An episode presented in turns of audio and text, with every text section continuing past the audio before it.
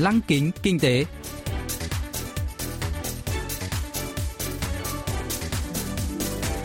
Xuân Trường xin kính chào quý vị và các bạn. Mời quý vị và các bạn cùng theo dõi chuyên mục Lăng kính kinh tế của Đài Phát thanh Quốc tế Hàn Quốc KBS World Radio phát sóng vào thứ hai hàng tuần.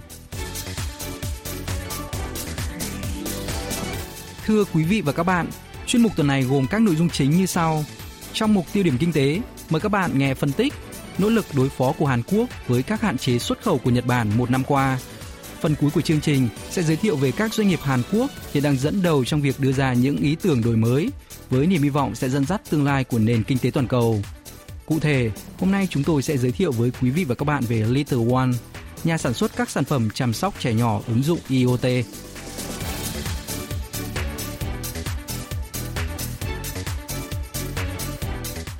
Đã một năm kể từ khi Nhật Bản đột ngột áp đặt biện pháp hạn chế xuất khẩu ba mặt hàng vật liệu công nghệ cao sang Hàn Quốc gồm khí ăn mòn, nhựa nhiệt dẻo và chất cản màu đều là những vật liệu quan trọng trong sản xuất chip bán dẫn và màn hình. Trái với những lo ngại ban đầu về nguy cơ ngành công nghiệp bán dẫn Hàn Quốc sụp đổ, Seoul đã nỗ lực đa dạng hóa nguồn nhập khẩu, phát triển công nghệ lĩnh vực vật liệu, linh kiện và thiết bị nội địa. Giáo sư Kim Quang Sok, chuyên ngành nghiên cứu quốc tế hệ sau đại học, trường đại học Hanyang, phân tích biện pháp đối phó của Seoul với các hạn chế xuất khẩu của Tokyo trong năm qua. 2019년 7월 1일이죠. 일본이 우리나라에서 수출 규제 강화를 발표했고요. Ngày 1 tháng 7 năm 2019, Nhật Bản công bố kiểm soát xuất khẩu chặt chẽ hơn đối với một số vật liệu công nghiệp sang Hàn Quốc. Đến ngày 4 tháng 7, Tokyo chính thức hành động áp đặt hạn chế xuất khẩu đối với ba mặt hàng vật liệu công nghệ cao sang Hàn Quốc. Rõ ràng, Nhật Bản tin rằng động thái này sẽ cắt đứt chuỗi cung ứng cho các ngành công nghệ chủ chốt Hàn Quốc, từ đó làm suy yếu khả năng cạnh tranh của Seoul. Tuy nhiên, trái với mong đợi, chính Nhật Bản lại phải chịu hậu quả. Tokyo đã mất đi khách hàng lớn là Seoul trong bối cảnh Hàn Quốc đang dẫn đầu ngành chip bán dẫn và màn hình hiển thị toàn cầu.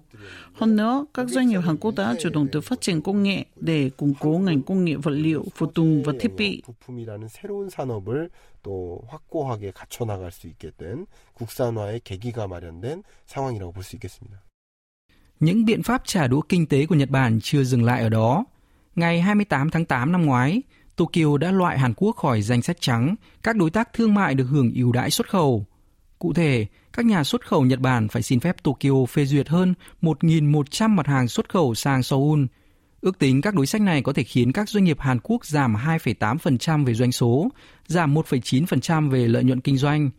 Tuy nhiên, tình hình đã đảo ngược trong năm qua. Nhìn chung, các doanh nghiệp Hàn Quốc không chịu thiệt hại đáng kể từ các hạn chế xuất khẩu của Nhật Bản. Ngược lại, Seoul đã tìm cách giảm phụ thuộc vào các vật liệu và linh kiện từ Tokyo. Giáo sư Kim Quang Sóc phân tích. 기본적으로 일본에 대한 의존도가 높은 그런 핵심 소재들이 Hàn Quốc đã phụ thuộc rất nhiều vào Nhật Bản về các vật liệu chủ chốt, khiến nhiều người lo ngại về kịch bản tồi tệ nhất là các dây chuyền sản xuất chip bán dẫn của Hàn Quốc phải dừng hoạt động. Tuy nhiên, Seoul đã đa dạng hóa nguồn cung nguyên liệu chính trong sản xuất chip bán dẫn, đồng thời phát triển thành công các nguyên liệu trong nước. Đặc biệt, Hàn Quốc đã giảm đáng kể phụ thuộc vào Nhật Bản đối với khí amon, mặt hàng rủi ro gây thiệt hại nặng nhất do các hạn chế xuất khẩu của Nhật Bản Trong một cuộc khảo sát do Liên đoàn Công nghiệp Hàn Quốc thực hiện với 149 doanh nghiệp Hàn Quốc nhập khẩu nguyên vật liệu từ Nhật Bản, hầu hết các doanh nghiệp đều cho rằng khả năng cạnh tranh của họ đã cải thiện. Theo kết quả khảo sát, khả năng cạnh tranh của các doanh nghiệp đã tăng lên, đặc biệt đối với linh kiện điện tử, máy tính, thiết bị video, thiết bị âm thanh, thiết bị truyền thông như chip bán dẫn và màn hình. 통신 장비 제조업 이런 여러 산업에 걸쳐서 경쟁력이 크게 올랐다라고 볼 수 있습니다. Năm 2018, 93% thâm hụt thương mại của Seoul với Tokyo đến từ nhập khẩu nguyên liệu, phụ tùng và thiết bị. Tuy nhiên, Hàn Quốc đã đẩy nhanh tiến trình phát triển độc lập ở ba lĩnh vực này. Chính phủ cam kết nuôi dưỡng các ngành công nghiệp liên quan và các doanh nghiệp địa phương cũng tích cực đa dạng hóa nhà cung cấp nguyên liệu, tự sản xuất nguyên liệu nội địa. Hàn Quốc đã đảm bảo nguồn cung khí ăn mòn từ các nhà cung cấp Mỹ và Trung Quốc. Nguồn cung từ Nhật Bản giảm chỉ bằng 1 phần tư so với trước khi Tokyo áp đặt hạn chế xuất khẩu các doanh nghiệp Hàn Quốc đã nhanh chóng tìm ra nguồn cung cấp chất cản màu từ bì, dù đây được coi là nguyên liệu phụ thuộc nhiều vào Nhật Bản. Còn nguyên liệu sản xuất màn hình linh hoạt là nhựa nhiệt dẻo lại không hề đáng lo ngại, bởi Seoul đã đạt được những tiến bộ đáng kể, có thể tự sản xuất trước khi Tokyo áp đặt hạn chế. Ông Kim Quang Sóc giải thích. 일본 정부가 우리 대법원의 소위 강제 동원 피해자 배상 판결에 Các biện pháp hành chế xuất khẩu của Tokyo là nhằm trả đũa phán quyết của tòa án tối cao Hàn Quốc yêu cầu doanh nghiệp Nhật Bản bồi thường cho các nạn nhân bị cưỡng ép lao động. Tuy nhiên, nhiều ý kiến trong nội bộ Nhật Bản cho rằng túi sách này có thể gây thiệt hại cả về lý lẫn kinh tế cho chính Tokyo. Thậm chí, các hạn chế xuất khẩu sẽ khiến linh kiện Nhật Bản không còn hiện diện nhiều cho ngành công nghiệp chip bán dẫn màn hình đang phát triển mạnh mẽ của Hàn Quốc. Trong quá khứ, khi các ngành công nghiệp Seoul tăng trưởng, các đối tác Tokyo cũng tăng trưởng theo, nhưng các doanh nghiệp Nhật Bản hiện tại không được tận hưởng thu lợi này dù các ngành công nghiệp Hàn Quốc vẫn tiếp tục phát triển. Ngoài ra, từ tháng 7 năm ngoái, người dân Hàn Quốc đã tẩy chay các sản phẩm Nhật Bản, ảnh hưởng tiêu cực đến ngành thời trang, thực phẩm và du lịch nước này, thậm chí khiến một số doanh nghiệp Nhật Bản như các nhà sản xuất ô tô phải đóng cửa nhà máy tại Hàn Quốc. Rốt cuộc, Tokyo đã chịu thiệt hại do chính các hạn chế xuất khẩu của mình lâm vào tình cảnh gọi ông độc lưng ông.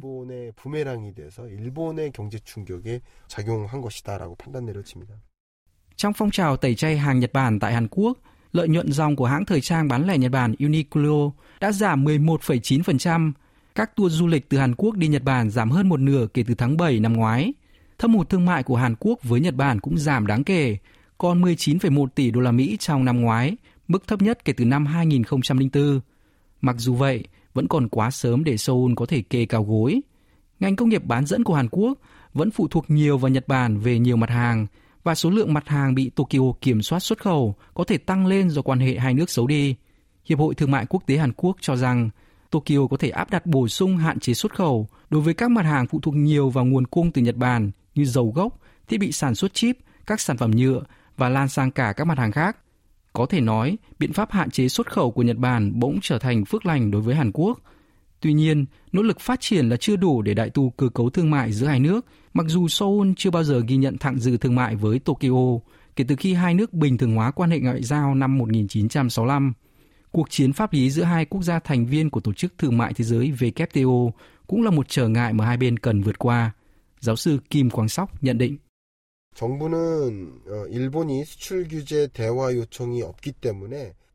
Hàn Quốc để đang khiếu nại về các hạn chế xuất khẩu của Nhật Bản lên WTO tháng 9 năm ngoái, nhưng đã tạm dừng quy trình khởi kiện vào tháng 11 do hai bên nhất trí giải quyết vấn đề thông qua đối thoại.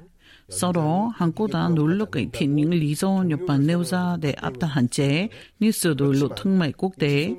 Đổi lại, Seoul cũng yêu cầu Tokyo đề xuất biện pháp giải quyết tới tháng 5 năm nay. Song Nhật Bản đã không có bất cứ phản hồi nào, nên Hàn Quốc lại đưa vụ việc này lên WTO, yêu cầu Tổ chức Thương mại Thế giới đứng ra mở hội đồng giải quyết tranh chấp. Cuộc chiến pháp lý giữa hai bên sẽ còn tiếp diễn. 패널 설치 요청서를 발송하면서 다시 일본과 대립각을 세우고 있는 과정이라고 볼 수 있습니다. Đã một năm kể từ khi xung đột thương mại giữa Seoul và Tokyo nổ ra, đáng tiếc là hai bên vẫn tồn tại nhiều vấn đề ngoài thương mại. Trên thực tế, trước mắt hai nước còn rất nhiều vấn đề phải chung tay hợp tác, như tái thiết chuỗi cung ứng toàn cầu sau đại dịch COVID-19, đối phó chung với vấn đề hạt nhân của Bắc Triều Tiên và cuộc chiến thương mại Mỹ-Trung. Nhật Bản nên rút lại các hạn chế xuất khẩu sang Hàn Quốc càng sớm càng tốt và tìm kiếm hợp tác thông qua đối thoại.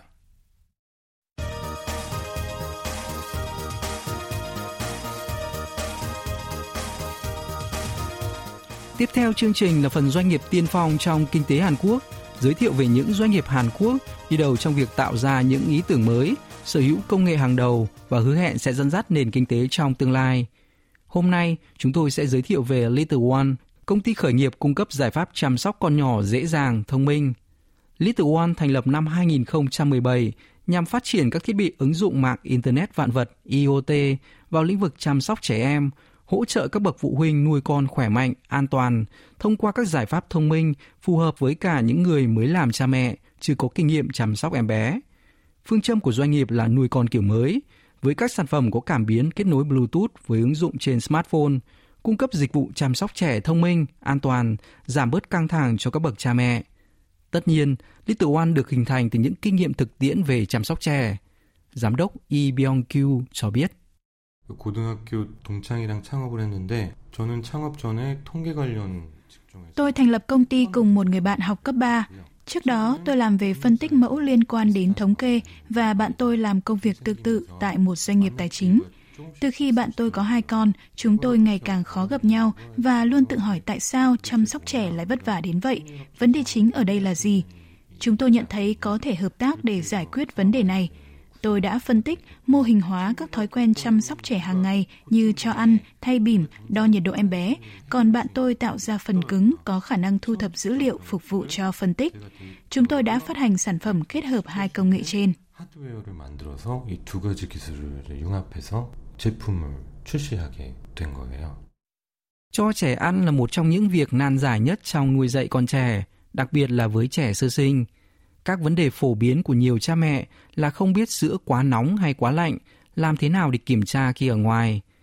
Vấn đề này khiến nhiều phụ huynh kiệt sức cả về thể chất lẫn tinh thần.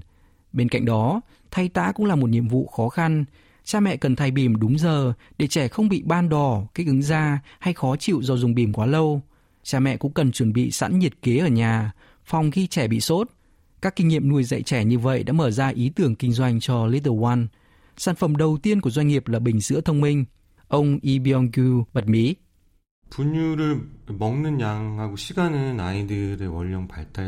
Lượng sữa và thời gian cho trẻ ăn phụ thuộc vào độ tuổi, cân nặng và giới tính của em bé. Nhưng hầu hết các bậc cha mẹ chỉ đơn giản là đến giờ nhất định thì cho trẻ ăn hoặc thấy em bé khóc mới chuẩn bị sữa. Nhưng chuẩn bị sữa có khi còn lâu hơn thời gian cho trẻ ăn. Sản phẩm bình sữa thông minh của chúng tôi gợi ý về thời gian cho ăn lý tưởng dựa trên độ tuổi và giới tính của trẻ, giúp cha mẹ có thể chuẩn bị sữa cho con trước khi chúng kêu đói. Sản phẩm sẽ làm nóng sữa và giữ chúng ở nhiệt độ lý tưởng là 37 độ C trong 2 giờ. Sau khi trẻ ăn xong, ứng dụng sẽ tự động lưu lại thông tin lượng sữa và thời gian cho ăn. Từ đó, ứng dụng sẽ phân tích dữ liệu và gợi ý cho cha mẹ về thời gian cho ăn lý tưởng và lượng sữa cần chuẩn bị. 다음번 수유량과 시간을 알려줘요. Bình sữa thông minh của Little One trông giống bình sữa thông thường, nhưng có tích hợp một cảm biến và một miếng đệm làm nóng ở phần dưới, giúp hâm nóng bình sữa ở nhiệt độ tối ưu. Sản phẩm có thể giúp điều chỉnh góc ăn nhờ kết hợp công nghệ phát hiện góc ăn và công nghệ theo dõi lượng khí trẻ hít vào.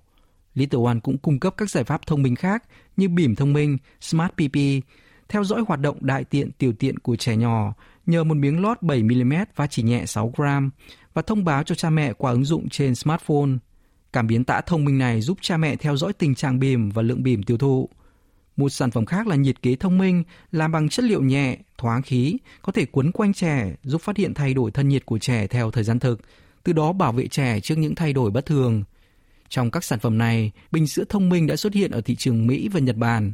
Giám đốc Lee Byung-kyu chia sẻ. 스마트보틀은 저희가 작년 12월에 Bình sữa thông minh đã xuất hiện trên trang thương mại điện tử Amazon Mỹ, Amazon Nhật Bản và Rakuten của Nhật. Sản phẩm của chúng tôi đã được khách hàng đánh giá 4,5 trên thang điểm 5 trên Gadget Flow, trang web quảng bá sản phẩm từ các nhãn hiệu thương mại điện tử và các nhà kêu gọi vốn cộng đồng. Những phản hồi tích cực này là nhờ sự độc đáo, mới mẻ, chưa từng xuất hiện trên thị trường của sản phẩm. 스마트 접병이기 때문에 많은 관심을 받고 있는 그런 상태입니다. Little One đã đưa sản phẩm bình sữa thông minh lên một nền tảng kêu gọi vốn cộng đồng lớn của Mỹ vào năm ngoái và 5.000 sản phẩm trong đơn hàng sản xuất ban đầu đã được bán hết chỉ trong 4 tháng. Công ty đã tham dự triển lãm điện tử tiêu dùng CES tại Las Vegas, Mỹ, triển lãm công nghệ thông tin thường niên lớn nhất thế giới và ký hợp đồng với một người mua từ Nhật Bản để tiến vào thị trường này. công ty cũng đang đàm phán hợp đồng với đối tác từ Đức và Anh, ông IBMQ cho biết.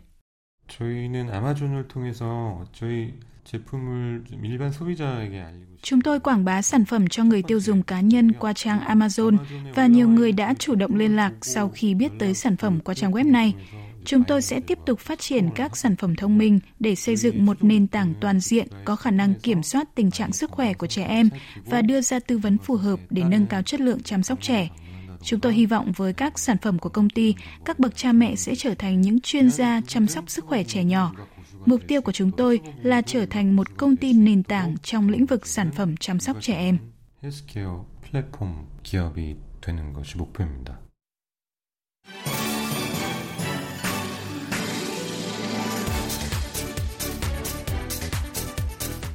Quý vị và các bạn vừa lắng nghe chuyên mục Lăng kính kinh tế tuần này. Cảm ơn quý vị và các bạn đã quan tâm theo dõi. Xin kính chào tạm biệt và hẹn gặp lại trong chương trình tuần sau.